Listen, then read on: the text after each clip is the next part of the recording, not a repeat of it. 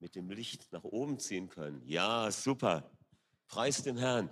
Ihr Lieben, gesegneten zweiten Weihnachtsfeiertag euch allen.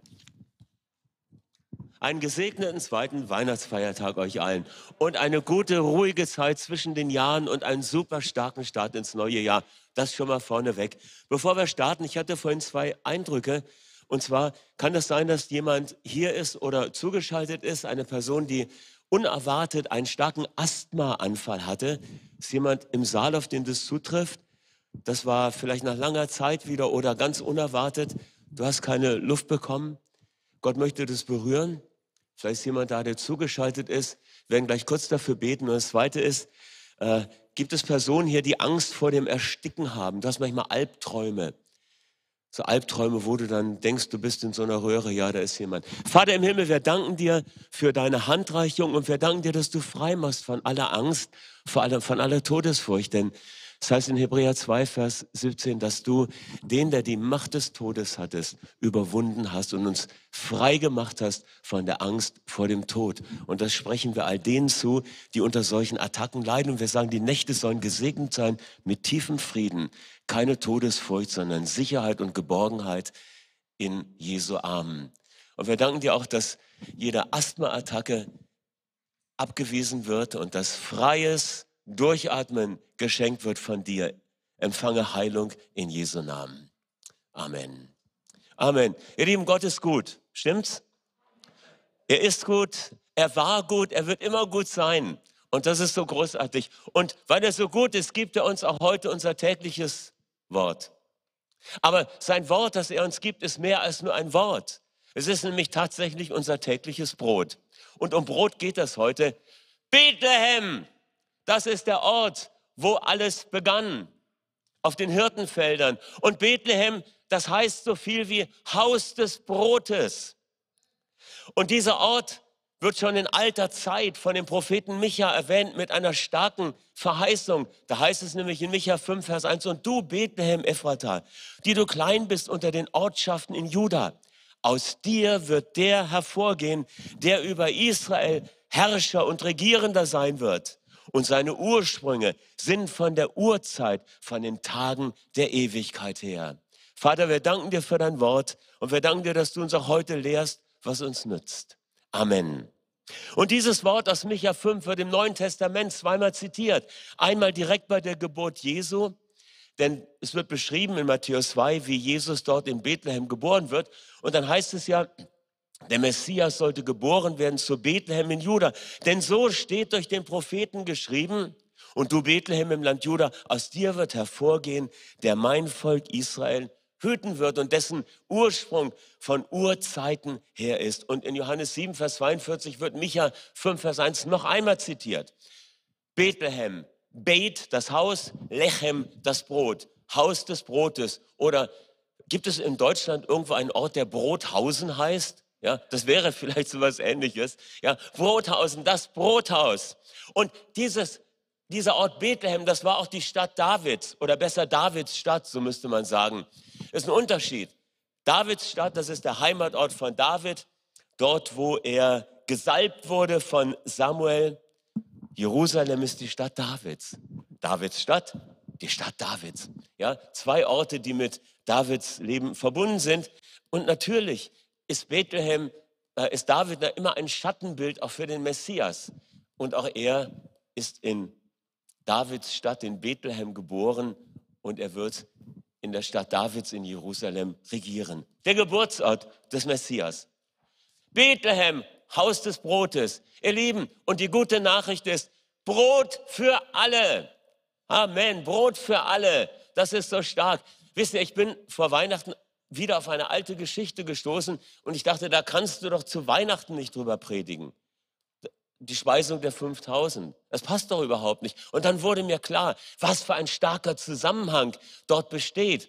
Das Haus des Brotes und hier Brot für alle.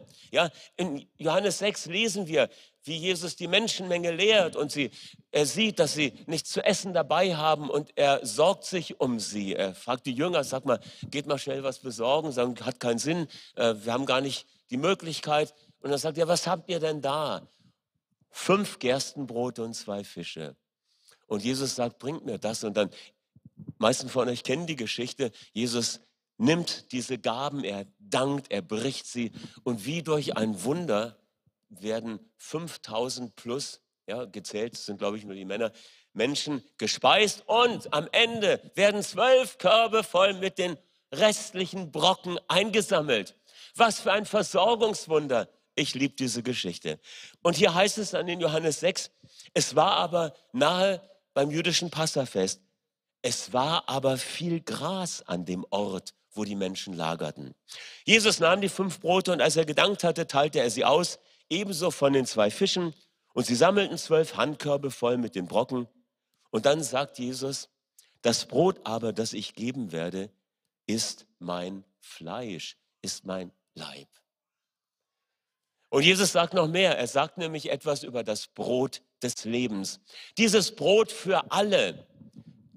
Die Anwesenden werden gespeist und zwölf Körbe voll werden gesammelt für, den, für viele andere, die nicht da waren. Ja? Brot für alle. Dieses Brot für alle ist das Brot des Lebens. Denn Jesus sagt dort, ich sage euch, er sagt zu den Menschen, die dort waren und die Speisung miterlebt haben, nicht Mose hat euch das Brot aus dem Himmel gegeben, das Vers 30 bis 35 und dann von 48 weiter. Nicht Mose hat euch Brot und Manna vom Himmel gegeben, sondern mein Vater gibt euch das wahrhaftige Mannabrot aus dem Himmel. Denn das Brot Gottes ist der, welcher aus dem Himmel herabkommt und der Welt das Leben gibt. In ihm war das Leben und das Leben war das Licht der Menschen. Das Wort, das Fleisch wurde, das Mensch wurde unter uns.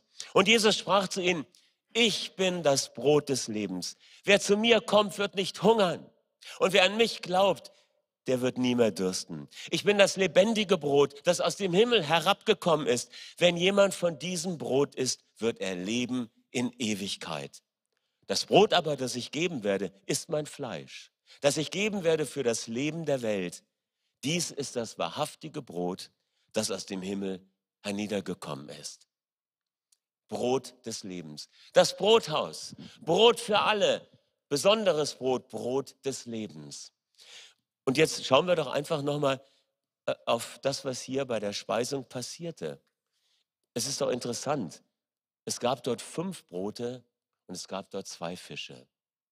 Und ich denke, das ist ein Zeichen für Gottes Versorgung, eine Anschauung für seine Gnade und auch ein Beispiel für unser Bekenntnis. Das will ich ein bisschen näher erklären. Fangen wir mal mit den fünf Broten an. Fünf ist zunächst mal nach der biblischen Zahlenkunde die Zahl menschlicher Bedürftigkeit, aber auch göttlicher Erlösung.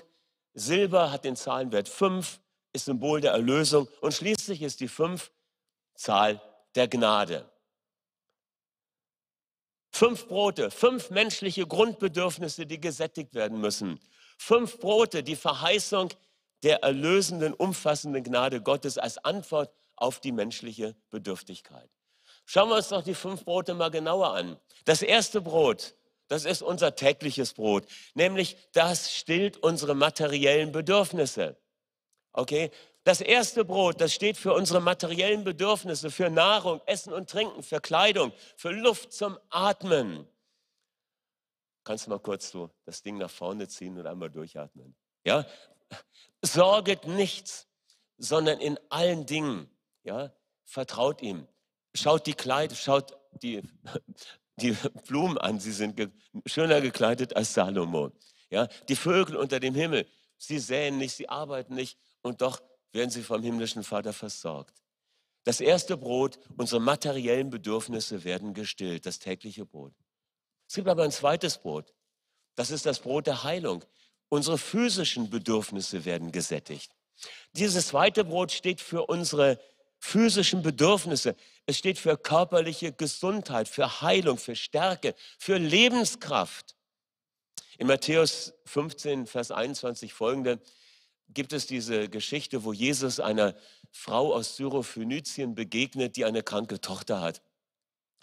Und es sich, es äh, entsteht ein Gespräch und Jesus weist diese Frau zunächst äh, scheinbar ab.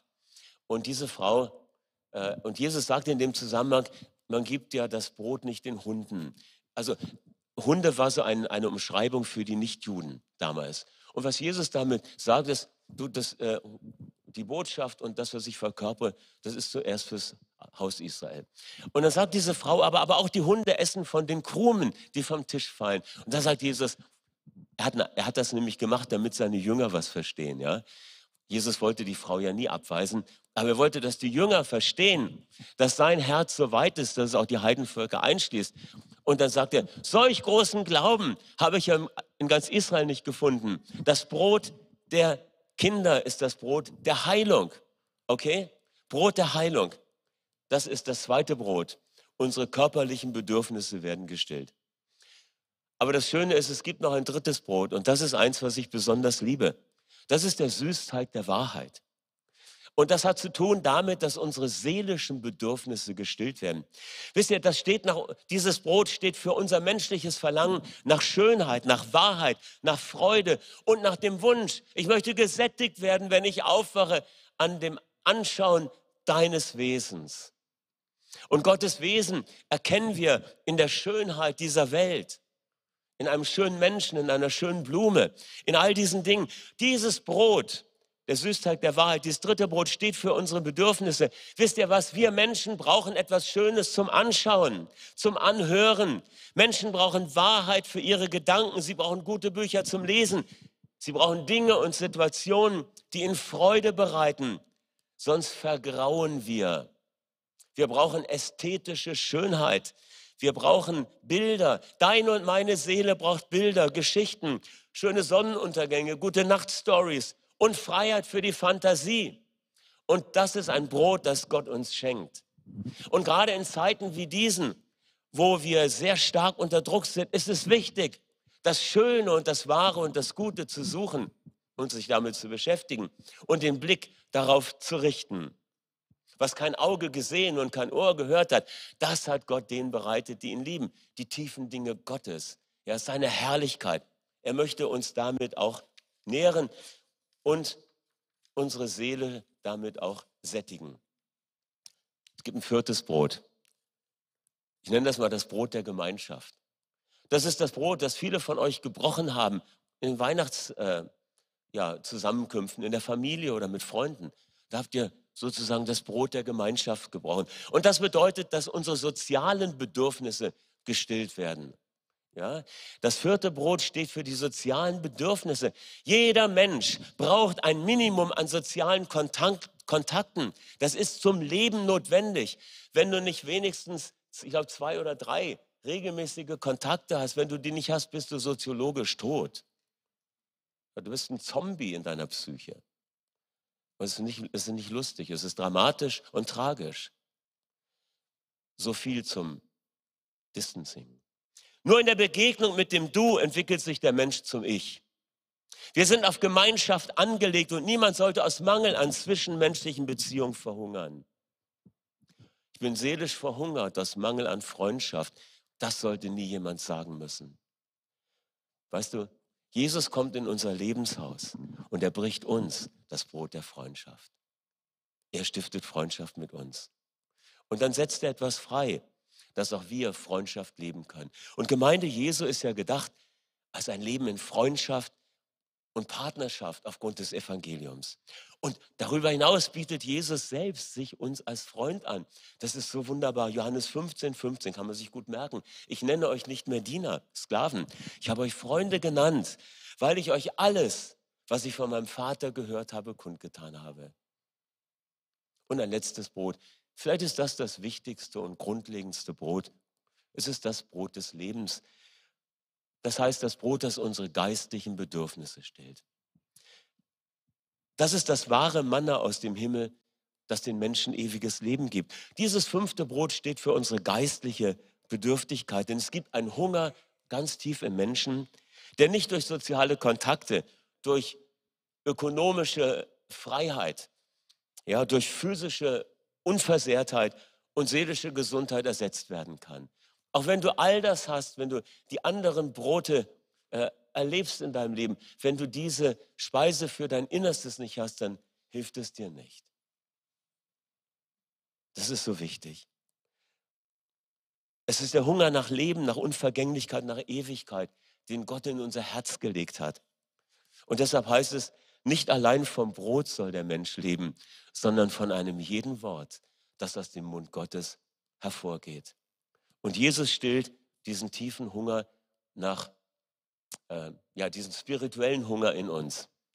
Diesen Hunger, den nichts anderes stillen kann. Auch nicht all die anderen wunderbaren Brote, von denen wir gesprochen haben. Und in Johannes 6, ich zitiere nochmal Jesus, er sagt, ihr sucht mich, weil ihr von den Broten gegessen habt. Ja, mittlerweile ist Jesus dann ans andere Ufer übergesetzt und die Menschen sind ihm nach. Und dann sagt er ihnen, ihr sucht mich, weil ihr von den Broten gegessen habt und satt geworden seid. Und dann sagt Jesus, arbeitet nicht für die Speise, die vergeht, sondern für die eine Speise, die bleibt ins ewige Leben, die der Sohn des Menschen euch geben wird. Nicht Mose hat euch das Brot aus dem Himmel gegeben, sondern mein Vater gibt es euch. Denn das Brot Gottes ist der, welcher aus dem Himmel kommt und der Welt das Leben gibt. So viel zu den fünf Broten. Kommen wir noch kurz zu den zwei Fischen. Zwei. Auch eine interessante Zahl. In der biblischen Zahlenkunde ist es die Zahl des Zeugnisses. Ja, auf zweier Zeugenmund soll eine Sache gelten. Die Jünger werden zwei und zwei rausgeschickt, um die Botschaft weiterzugeben. Der Vater selbst bezeugt den Sohn, sagt Jesus mal. Und Pharaos Traum wird zweimal wiederholt. Wenn etwas doppelt mitgeteilt wird, dann ist es wie eine Bestätigung. Ja? Es ist wichtig und es ist nah. Wenn du zweimal dasselbe träumst hintereinander, dann heißt das, das ist wichtig und es kommt bald. Ja, wenn Gott zweimal das Gleiche zu dir redet, ein prophetisches Wort, ein Bibelwort, dann weißt du, das ist jetzt ganz nah, das ist akut. Zwei Fische, zwei Zeugen, zwei Zeugnisse, zwei Bekenntnisse. Man könnte sagen, ein doppeltes. Und wir haben es ja in der Geschichte auch mit einem Doppelwunder zu tun. Ja, 5000 äh, plus gespeist und zwölf Körbe voll, das ist ein Doppelwunder. Und Doppelworte, ja, wir sprechen ja vom Zeugnis, vom Bekenntnis. Ein Bekenntnis bedeut machen bedeutet ja vom griechischen Wort her das Gleiche sagen wie ein anderer. Ein Bekenntnis ist, ich sage das Gleiche, ich sage dasselbe, also Doppelworte. Zwei, so viel zur Zahl. Schauen wir jetzt nochmal auf die Fische. Die Bedeutung des Fisches. Das griechische Wort für Fisch heißt Ichthys. Und die einzelnen Buchstaben, aus den einzelnen Buchstaben dieses Wortes Ichthys kann man einen Satz machen. Man nennt das auch ein Akrostichon. Der Joseph liebt das. Wenn er Punkte hat, hat er meistens so ein Akrostichon und findet dann zu jedem, äh, äh, zu jedem Buchstaben dann noch so ein Thema. Und die Bibel ist auch voll davon. So beginnt es mit dem, mit dem Jota, mit dem I, das ist der erste Buchstabe von Jesus. Dann kommt das Chi, der erste Buchstabe von Christos. Dann kommt das Theta, der erste Buchstabe von Theou, das ist der Genitiv von Theos, von Gott. Und dann kommt das Y, der erste Buchstabe von Huios. Da steht kein H, weil im Griechischen gibt es das H nur als Hauchlaut und das wird so gekennzeichnet durch so ein Spiritus Asper, so ein Häkchen vor dem Buchstaben. Deshalb wundert euch nicht. Und Sigma, das ist der erste Buchstabe von Soter und das heißt Retter. Das heißt, Ichthys, also Akrostichon, gibt folgenden Satz. Jesus Christus Theo Huios Soter. Jesus, der Messias, Sohn Gottes, Erlöser. Das ist was der Fisch repräsentiert. Und das ist unser Bekenntnis. Jesus, der Messias, Gottes Sohn und Erlöser. Gott sagt es über seinen Sohn. Und wir sagen das Gleiche. Wir bekennen ihn. Er kommt aus Bethlehem, aus dem Brothaus. Er ist das Brot des Lebens. Er stillt jeden Hunger, erfüllt jeden Mangel aus, materiell, wirtschaftlich, physisch, sozial und geistlich. Fünf Brote und zwei Fische, ein Zeichen für Gottes Versorgung. Erstens, mehr als 5000 gespeist. Zweitens, zwölf Körbe voll übrig. Und hier lernen wir noch mal etwas ganz Wichtiges, was Versorgung betrifft. In jedem Nichts, die hatten nichts, die Jünger, gibt es ein Etwas.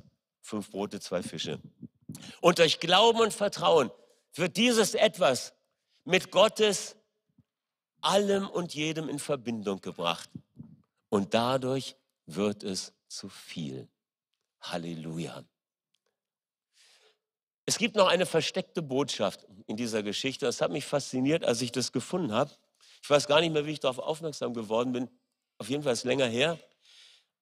Es heißt ja da, das Passafest war nah und dann heißt es, es war viel Gras an dem Ort und Jesus ließ die Leute sich lagern.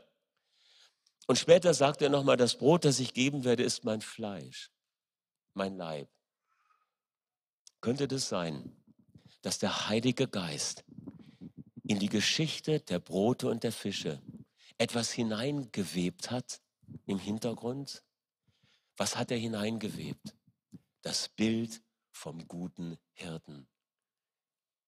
Lagern auf grüner Aue und die Speise, die er gibt, ist sein Leib. Ihr Lieben, ist das nicht genial? Gott ist wunderbar und sein Wort ist fantastisch. Es geht aber weiter. Brot für alle, Brot des Lebens, Gottes Versorgung, Zeichen für die Erlösung, die in ihm geschehen ist. Aber damit endet das Ganze ja nicht, sondern Jesus sagte den Jüngern, gebt ihr ihnen zu essen. Und für uns heißt das einfach, sagt es weiter, dass Jesus in Bethlehem im Brothaus geboren ist und dass er das Brot des Lebens ist und dass dieses Brot in der Lage ist, alle menschlichen Grundbedürfnisse zu stillen. Er ist der Messias, der Sohn Gottes und der Erlöser. Es gibt in Sprüche 25, Vers 11 einen ganz schönen, eine schöne Beschreibung für das, was Worte darstellen können. Das müsst ihr euch mal auf der Zunge zergehen lassen. Goldene Äpfel in silbernen Prunkschalen so ist ein Wort geredet zu seiner Zeit. Goldene Äpfel in silbernen Prunkschalen. So ist ein Wort zur rechten Zeit gesprochen. Ihr das Silber steht für die Erlösung, das Gold ist die Herrlichkeit Gottes. Und wir vermitteln diese wunderbare Botschaft, wenn wir zur rechten Zeit das rechte Wort sagen und wenn wir ihn bekennen. Kommt, sagt es allen weiter. Was sollen wir weiter sagen? Dass heute zweiter Weihnachtsfeiertag ist? Was sollen wir weiter sagen? Dass Jesus der Messias, der Sohn Gottes und der Erlöser ist. Halleluja. Jesus, der Messias, ist geboren. Das ist die Botschaft von Bethlehem, dem Haus des Brotes. Das ist die Botschaft. Eine fantastische Botschaft. Ich schließe mal mit einer ganz ungewöhnlichen Sache. Ich habe vor einiger Zeit mal die Urfassung von diesem bekannten Weihnachtslied Stille Nacht, Heilige Nacht gelesen. Ich habe sie auch gehört. Und das war so ganz anders als das, was mir sonst oft so süßlich, komisch vorkam. Diese Urfassung in ihren sechs Strophen hat eine so starke Botschaft des Evangeliums. Und das ist die Botschaft, die wie goldene Äpfel in silbernen Prunkschalen von uns serviert werden. Da heißt es stille Nacht, heilige Nacht. Alles schläft, einsam wacht nur das traute heilige Paar. Holder Knab im lockigen Haar, schlaf in himmlischer Ruhe. Das kennen wir. Stille Nacht, heilige Nacht.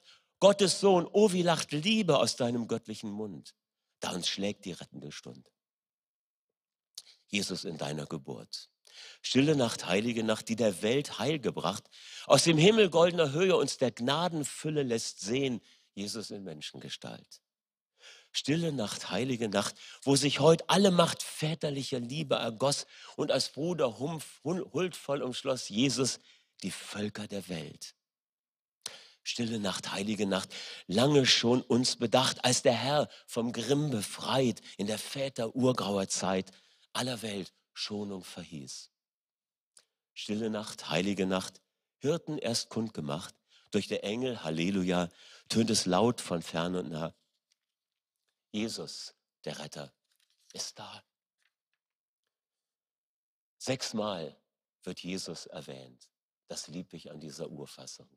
Es ist nicht Christus der Retter, es ist Jesus der Retter. Amen. Der Christus, der Gesalbte, hat einen Namen und es ist Jesus, geboren in Bethlehem unser Brot des Lebens. Und Bethlehem, das ist die Botschaft, Jesu Geburt. Und in diesem Lied kommt das ja zum Ausdruck, Gott wird Mensch.